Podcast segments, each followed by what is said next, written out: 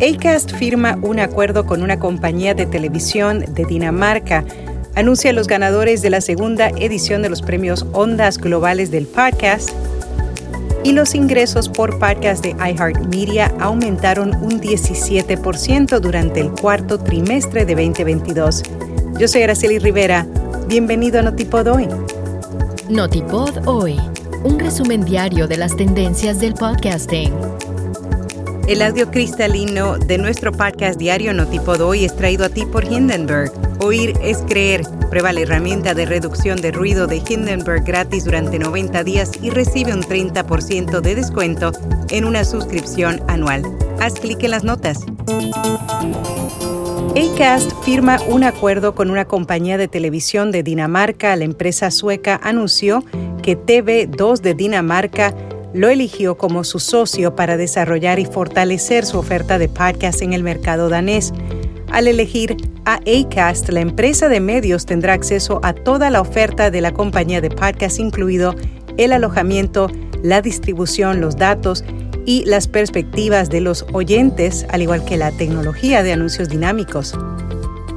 A través de una transmisión realizada en el programa La Ventana de la cadena SER, revelaron que Radio Ambulante, La Firma de Dios, los podcasts diarios del país, El Mundo y el diario.es son algunos de los galardonados de esta edición de los premios Ondas Globales del Podcast.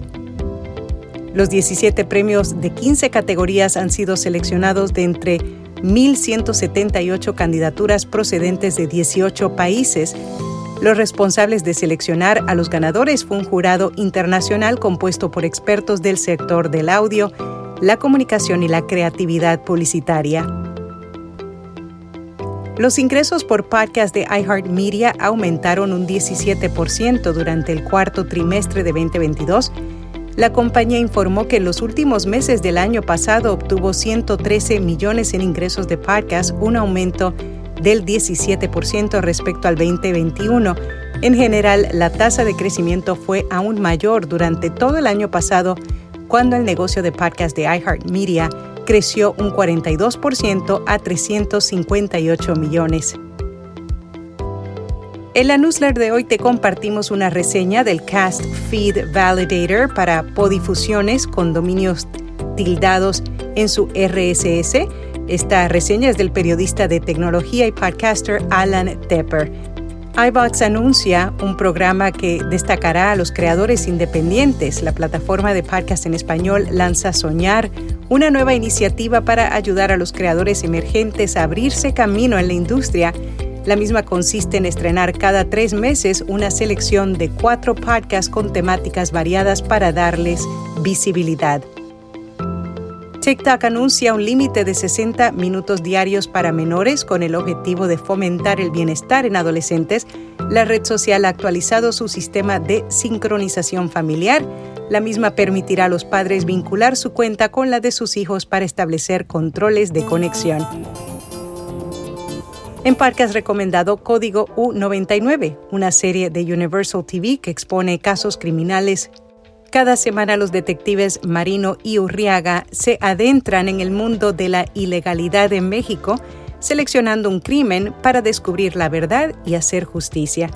Y hasta aquí, no tipo doy. Anuncia tu evento, compañía productora o podcast en nuestra newsletter o podcast diario. Para información, envíanos un email a contacto arroba viapodcast.fm. Será hasta mañana rss.com es almacenamiento de audio ilimitado, distribución automática a los principales directorios, monetización, análisis de multiplataforma, un sitio web gratuito y más. Prueba rss.com completamente gratis haciendo clic en las notas.